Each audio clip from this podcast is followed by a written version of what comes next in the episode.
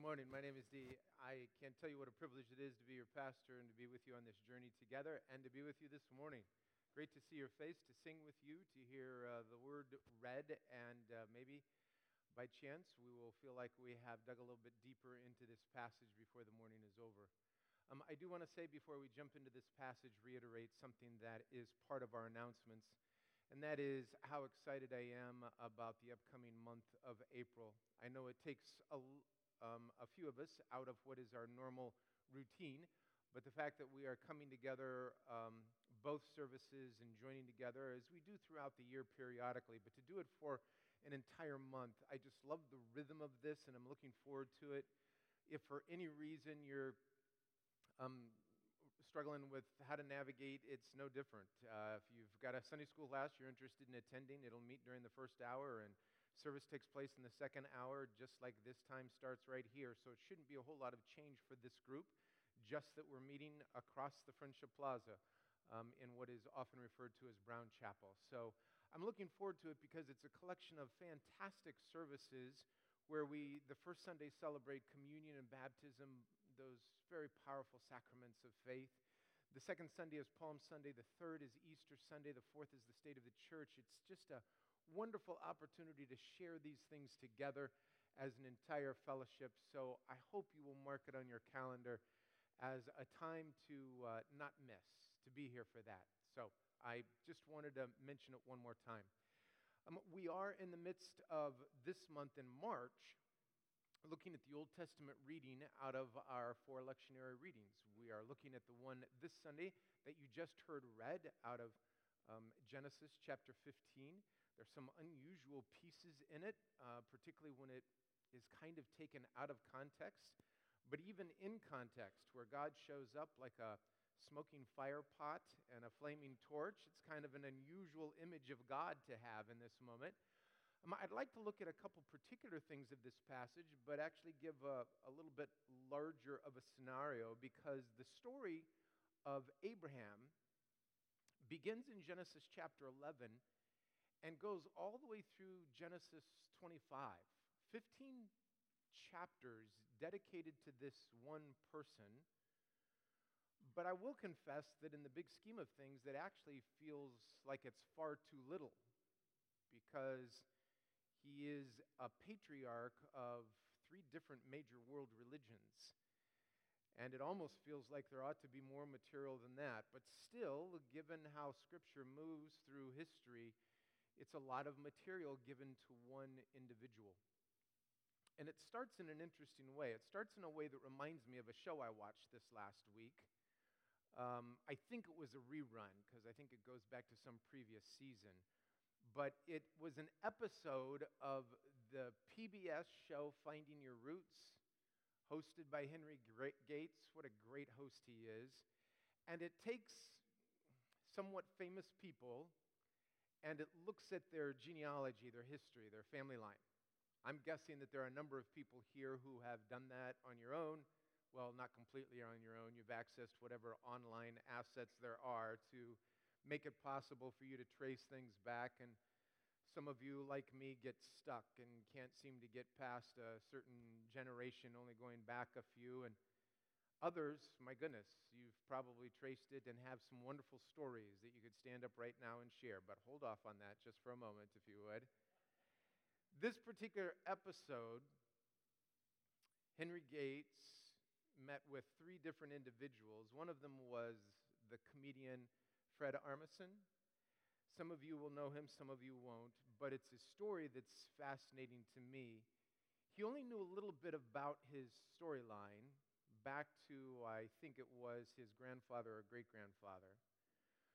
But what was amazing for this one, as only PBS, who seems to have access to things around the globe, could do, they have shots and pictures of them going into these remote libraries in remote towns and even into remote churches or places of worship where historical documents are found. And in the search of his family line, they actually found documents that traced his lineage back to 63 BC.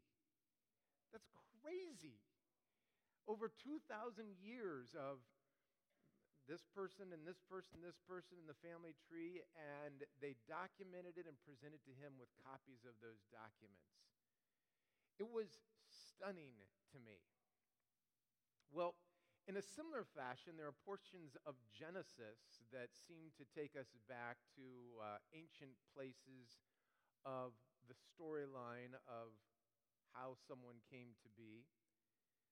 If you go back to the roots of Fred Armisen back 2,000 years, we'll double that and go another 2,000 years and a little bit more, and you come to our storyline in Genesis chapter 15.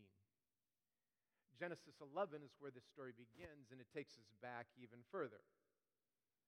And it starts with Noah, and then moved to his son, Shem, and then to Arphaxad, then Shelah, then Eber, then from Eber to Peleg, from Peleg to Reu, to Serug to Nahor, from Nahor to Terah. And Terah then had among his children three sons. One apparently named after his grandfather Nahor, another one Haran, and Abram. Haran died younger than his father. And there came a point in time, we find, where Terah decided to take his son Abram and his grandson by Haran and head toward Canaan, leaving the place of their homeland where they had been for a while in a place that you heard referenced in Scripture called Ur of the Chaldees probably, though we're not absolutely certain where this is located, probably at the northwestern end of the Euphrates, somewhere in the northern end of the sometimes referred to as Mesopotamia, and make their way down toward Canaan, just off of the Mediterranean Sea. He didn't make it that far. Stopped in a town that, interestingly, had the name of his son who passed away, Haran. And they stayed there. And in this place, Terah eventually passed away. At some point in time, Abram decided he wanted to complete the journey that his father had brought them on. And so he and his nephew Lot gathered together their things and family members and decided to continue the trek to Canaan. They made it, but something happened. We think likely a famine or something that caused them to feel like they had to find other resources. They eventually made their way down to Egypt and then returned from Egypt and came back into Canaan. This is the story of Abram, who God would rename as Abraham. And in chapter 15, at the very beginning, we have a portion of the promise, probably would be appropriate to say the promises that God made to Abram, again renamed Abraham. They were promises that included a land, descendants, and a blessing.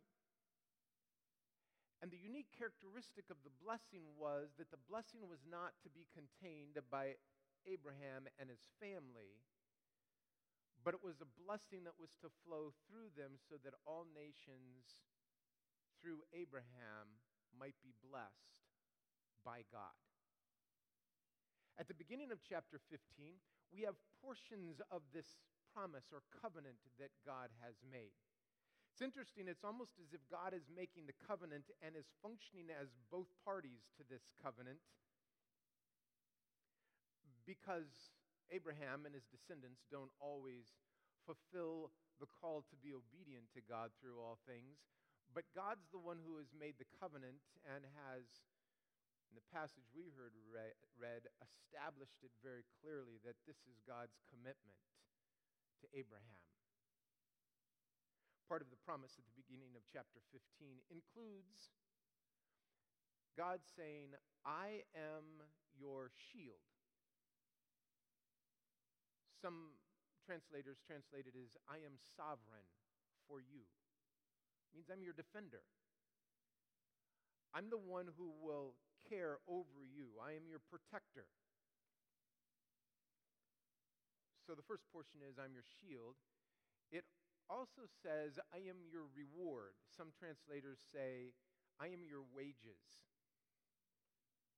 It's interesting. God is saying, I am your provider, I am your source. And you could take this in multiple ways, particularly when we think of our modern day view of this. I am your wages, meaning that God is ultimately our greatest resource probably truthfully, we would say our only resource if we understood how all of the things behind all of the things we have have operated. But it is also appropriate that God is not only the greatest treasure we could ever possibly imagine, but the treasures we have that ring in our heart as long as they don't replace God in an idolatrous way, become expressions of God's gift to us. So the resources we have are an expression of God's blessing. When those resources become the things that we worship, we then take the gift instead of the giver. As Psalm 16 speaks about, you will find joy in my presence, eternal pleasures in my right hand. The eternal pleasures in the right hand are God's gift to us, they are not God to us. And so we can enjoy the eternal pleasures in God's right hand, but let's not forget that our joy is in God's presence, in God's face, in dwelling in relationship with God. And so we have this promise that God makes to Abraham. Here is, for me, what I find interesting in this passage. When, when Abraham raises a question, that's a great promise, Lord, but can I remind you of what I don't have? I appreciate all of those good things, but um, I'd really like to pass on my inheritance to someone who's part of my flesh and blood, but that's not going to happen because there is no one who fits that description. God has a response for this, but the portion that I would like to focus in on this morning is not the portion we typically focus in on. God res- God's response begins with this I am God who brought you up out of Ur of the Chaldees. It's an interesting line. God identifying God's self by something that God has done already on behalf of Abraham if this was an isolated situation, I would think, okay, this is just a nice add on that the writer has put in here. But we find throughout Scripture that God often has that self identification of something that's out of the past. Over and over in Scripture, once we get past the enslavement in Egypt and the walk through the desert, even during the walk in the desert, the reference over and over again is the God who brought you up out of Egypt. Referenced again and again. Why the significance on identifying something that comes out of Abraham's past or the Israelites' past or our past? And I think that it's because Abraham desperately needs this reminder and I would propose that this morning I do too. Maybe you as well. The reminder of the places from which God has brought you and me.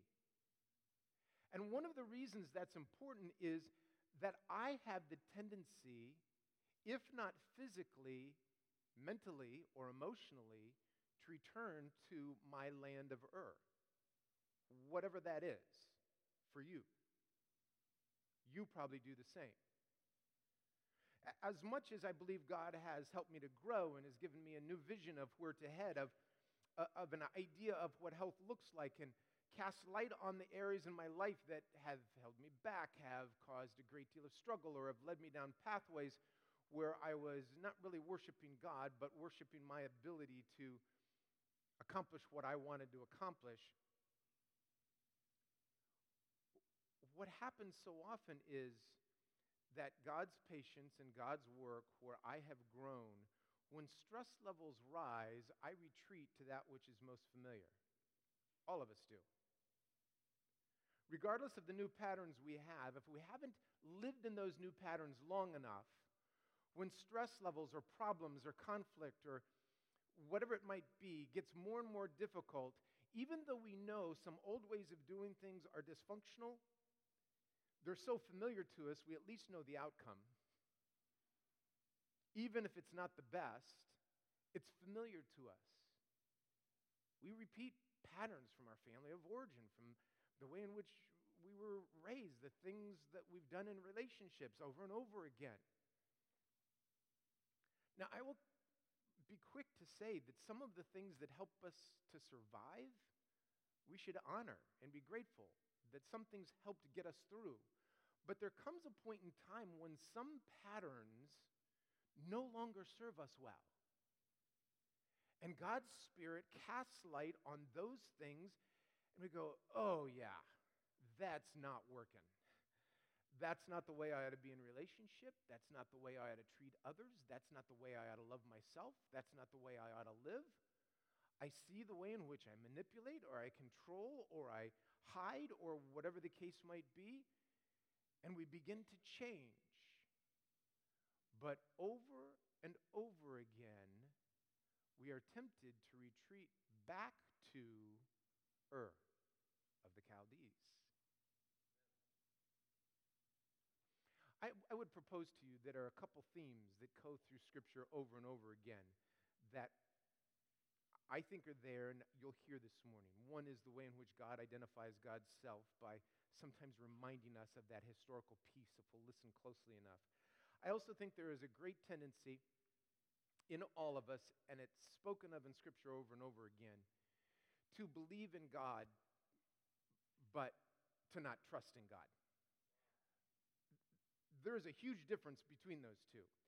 The believing in God we find throughout Scripture, the trusting in God is what separates those who are followers from those who simply mm, believe. And there are many who believe who are not disciples of Christ. Uh, the, the starts at the beginning with Adam and Eve, the temptation to Adam and Eve is to eat of the tree of knowledge and good and evil so that they might be like God. Well, if I can be like God, then I don't need God anymore because I'm like God. That temptation exists over and over and over again. Their children, Cain and Abel, they both brought offerings. One brought an offering called a mincha, the other brought an offering called a mibakorath two offerings to God. They both believed in God. One of them was simply that an offering, a grain offering that acknowledged God's existence. The other offering was a blood offering. A blood offering meant not only do I acknowledge God, but I need God. I need a sacrifice that helps bring me close to God because apart from that, there's no way I could approach God. There is a difference between simply saying God is and trusting in God. I could carry that through into this story with Abraham. We could carry it into the New Testament. The stories are all over the place of the difference between those two. But let's stop with Abraham for a moment. Abraham has set up altars, the places where he's lived, to worship God acknowledge God. But we find it very difficult for Abraham to actually trust God. God has offered promises of where God is taking Abraham. But time and again, Abraham resorts to Abraham's limited resources. Now, there's nothing wrong with using your resources, but there's a huge difference between giving your resources to God and asking God to help you know how to use them and using them in your own ways to manipulate circumstances to try and do for God what it appears as if God is either reluctant to do or won't do. I'm just going to have to take charge. And Abraham over and over again steps into that place. I would contend that for those people who have great resources, it's even harder to trust God. And I don't know that it's easy for us to dismiss and say, yeah, I don't have very many resources, but I would contend for anybody who lives in the Western world and many who live in other places that we have so many resources it's difficult to fully trust because it's so easy to fall back on what I have. If God comes through, great, but if not, I got this. What? Well, that means you're living far beneath where God might call you out of Ur of the Chaldees to where God is taking you in your life's journey. Because God always stretches us. And in doing so, it pops up how hard it is to trust God. And so we find Abraham doing some interesting things to try and accommodate God's from Abraham's perspective, reluctance. Doesn't seem from the promise that God is reluctant at all. But it's not on Abraham's timetable, which is a great way by which God shows God's sovereignty. God's timing is more often than not my timing. Because when I am wanting to trust on God because it's gotten so difficult and it's in a tough place, my response is, okay, God, I'm all in on this. I trust you. So where are you? And then a week later, or two weeks later, okay, I have been trusting, and I just thought that you would kind of come in in these moments, swoop in like I would if I were in your shoes, because certainly I have the right posture, the right approach. Am I praying wrong? What's wrong, God? So we have Abraham who goes to his wife as they go to a foreign land and says to her, I'm really concerned that when we go to this foreign land, people are going to have an eye for you, will kill me so that they can have you. So here's my idea tell them you're my sister, not my wife. Wow, great husband move. Really. The stunning thing is, she actually does this and creates all kinds of havoc and problems you think Abraham would learn. But no, he does this again. Not only does he do this again, but this tendency in this family line, I don't know if it gets passed down genetically between men and their stupidity or if there is just that's learned behavior. But the son does the same thing as well. This propensity to stretch the truth, manipulate the truth, to try and get what is wanted because I can't fully trust that God can be my shield, my protector, my defender, that God can be my reward, my resource, my wages. And so, I'll take matters into my own hands. This is Abraham, who has a tough time believing that God can produce a family that is as expansive as the stars in the sky. God's promise is so big, trusting so hard.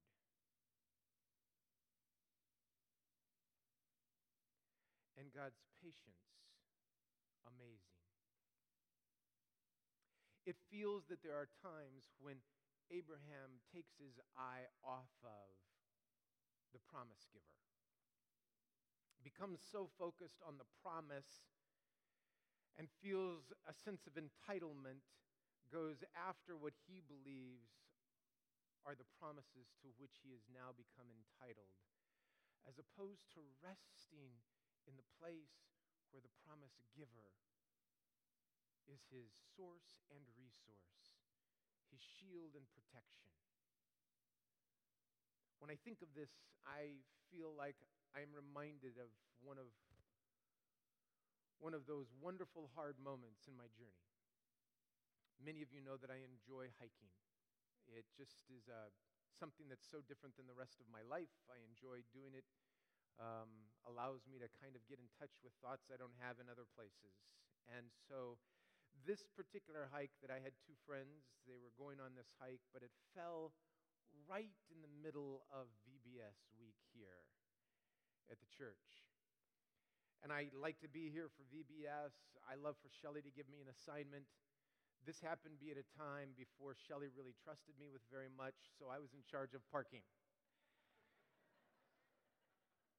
I had to earn my way into her uh, approval. And I think this was my second or third year of helping with parking. One year, Kim did it with me, and uh, Kim apparently at that stage had not earned Shelley's trust either. But I think I actually was to help Kim because I was not even to that level of being in charge. But this year I was. And um, Monday and Tuesday are the most hectic. Wednesday is much lighter. And I just asked Shelley, I said, Shelley, I have it all covered. Could I miss one day of VBS to do this hike? And she said, yes. So, right after Tuesday VBS, I got on a plane and I flew up to um, Portland, Oregon, rented a car to meet up with two friends that were taking a hike the next morning. I got to the set of cabins where they were at, but I didn't know what cabin they were in, and it was about 2 or 2.30 in the morning by the time I got there. And so I just leaned the car seat back, and I got about, I don't know, four hour, three hours sleep. You don't sleep real well, but I got some sleep. And about 7:30, I figured out what cabin they were in, went in, and we immediately got in the car and went to the staging point. We were going to hike up Mount St. Helens. And so we got out of the car. Parking, I helped do the parking right there. So it felt like that was my due diligence. The walk, I've had some wonderful, beautiful walks. Oh my goodness. The trail, well marked, the pine trees, the smell, the, the, the undergrowth was not overwhelming. In fact, it was just kind of beautiful and so green in the middle of the summer. It, it was breathtaking. The day started out not simply overcast, these were the big kind of cumulus clouds. I think that's what they are, the big puffy kind, but they were everywhere. And you couldn't see the sky at all, but you could see the beautiful landscape around you. We had not quite gotten past the tree line yet, but it was starting to get very sparse. And came, I didn't know this was going to happen, to a spot where we got past the cloud line. We were about uh, two thirds of the way up, maybe three fourths. We broke through the cloud line. And this is part of the Cascade mountain range that starts up in Canada and makes its way down into the United States. And when I looked out, it was like flying in a plane where you break through the clouds and all of a sudden blue skies and sunshine. But here, when I looked out, I'm looking at the peaks of Mount Adams and Mount Jefferson and Mount Washington and Mount Rainier and Mount Hood. And oh my goodness, all of them peeking up through the clouds, scattered all across the horizon. It was breathtaking. What I didn't anticipate was that shortly after we got through the cloud line, only about a fourth of the trek left to the ridge of the volcano that was still smoldering. We hit a stretch that was covered completely, as far as you could see, in, I, I don't know what to describe it, but like pumice rock. It wasn't the solid lava that your shoes can get a good grip on. This was crumbled down into tiny little, like, shale type of rock. And it was deep. So, so you'd take a step and maybe another, and then you'd slide back. Both your feet would slide at the same time. And you'd take a couple more steps and you'd just slide back. And to make any progress took so much time. For me, I discovered that really the only way I could do it was to get enough um, of my shoe material kind of pushing against that rock that I'd have to do my own, make my own little switchbacks back and forth. There was no path. At this point in time, it was all covered with this rock, and no paths had been um, It, nobody had worn it down enough to get down to whatever was beneath it. There was a little indentation off to the left. It looked like it was a place where water runoff took place, but if you stepped down into it, it was just deeper shale or deeper pumice rock. So difficult to make any kind of progress. But I felt like if I kept my eye on the ridge where I was heading, that I would inevitably get to where I was going. It was hard. There were times when I thought, man, I don't think I'm going to make this. This both in time and effort, was harder than all the rest put together. The slide down, the move back up, the slide down, the move back up. But I did keep my eye on the ridge, on where I was headed, and bit by bit, slowly, I landed at my destination. I feel like for Abraham, for me, maybe for you. That sometimes I am trying to do my best, and I've decided that I can't take this direct route because of what's in my way. I don't know if this is the wisest choice or not, but I'm keeping my eye on where I'm headed.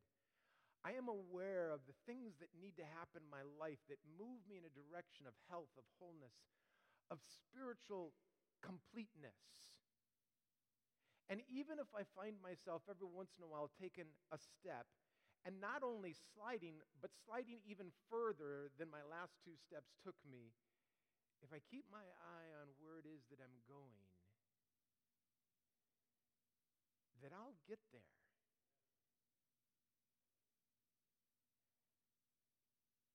The biggest hindrance is if I take my eyes off of that and I start looking back at that which seemed a lot easier.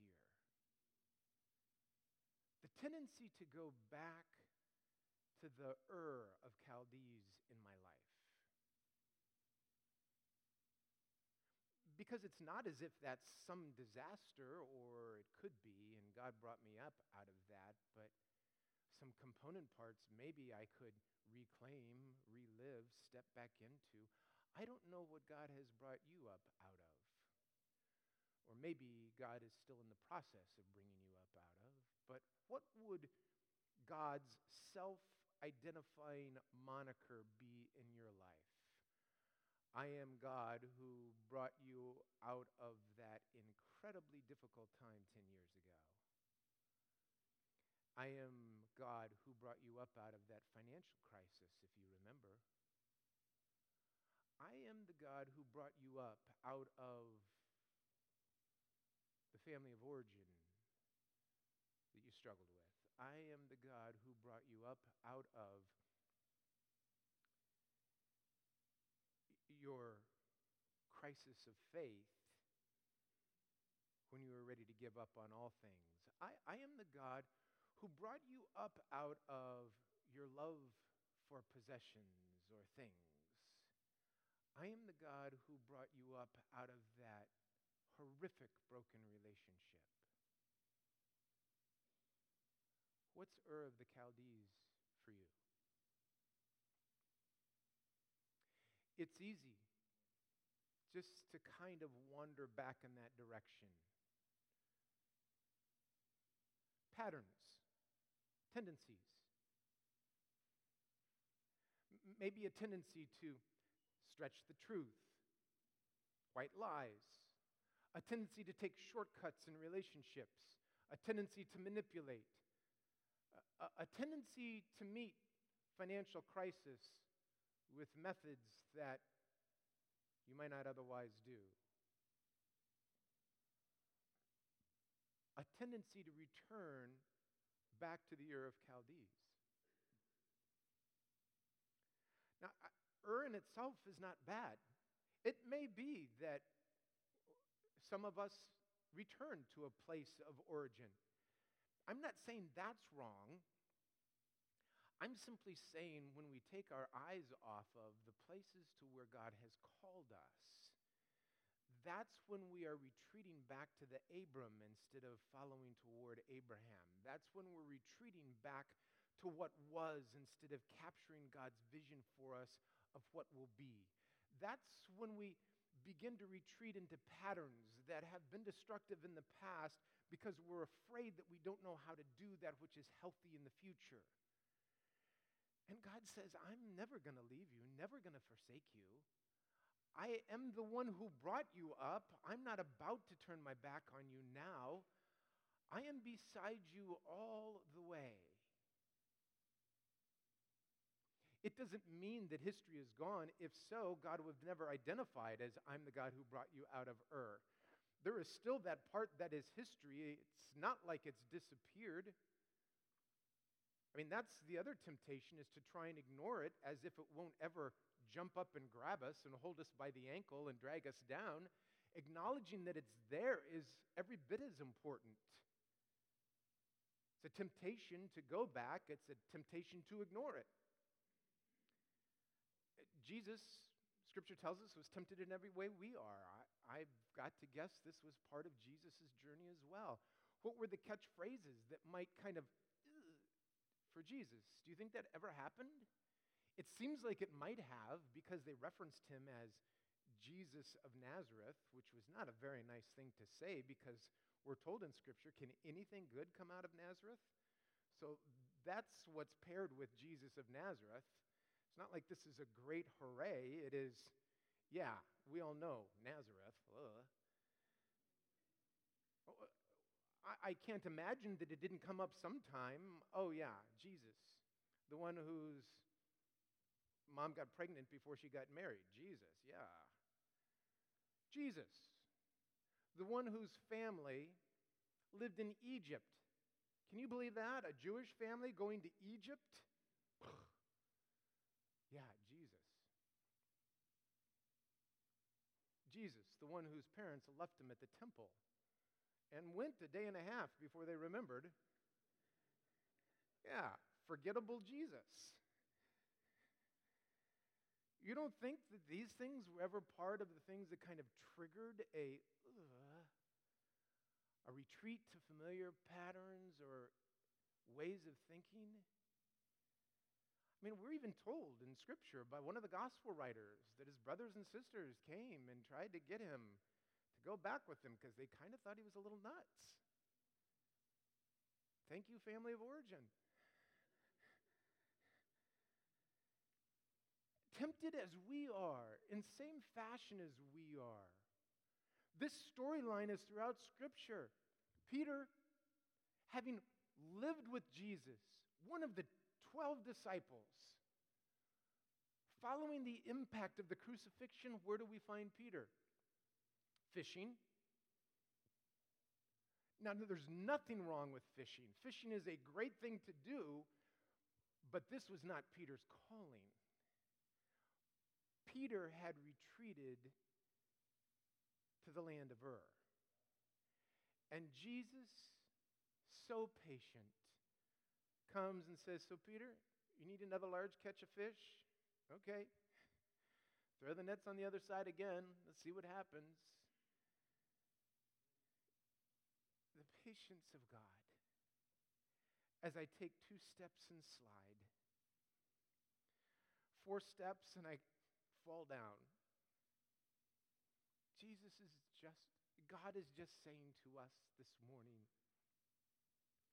if you'll keep your eyes fixed on my promise to you, if you will not simply believe that I exist, but you will trust in me, will get you to where you will find more fulfillment than you ever thought possible. And it's not just for you. Because I've got to tell you, you can probably get to the top by stepping on a whole lot of people you probably can rise to some level by knocking down a whole lot of others.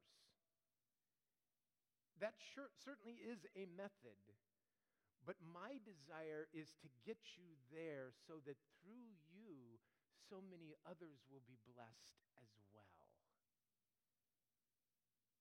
Wouldn't it be a lot better to be at the top of the ridge with a bunch of others who share the sandwiches and the break with you? Or you just want to sit up there all alone? What does that mean?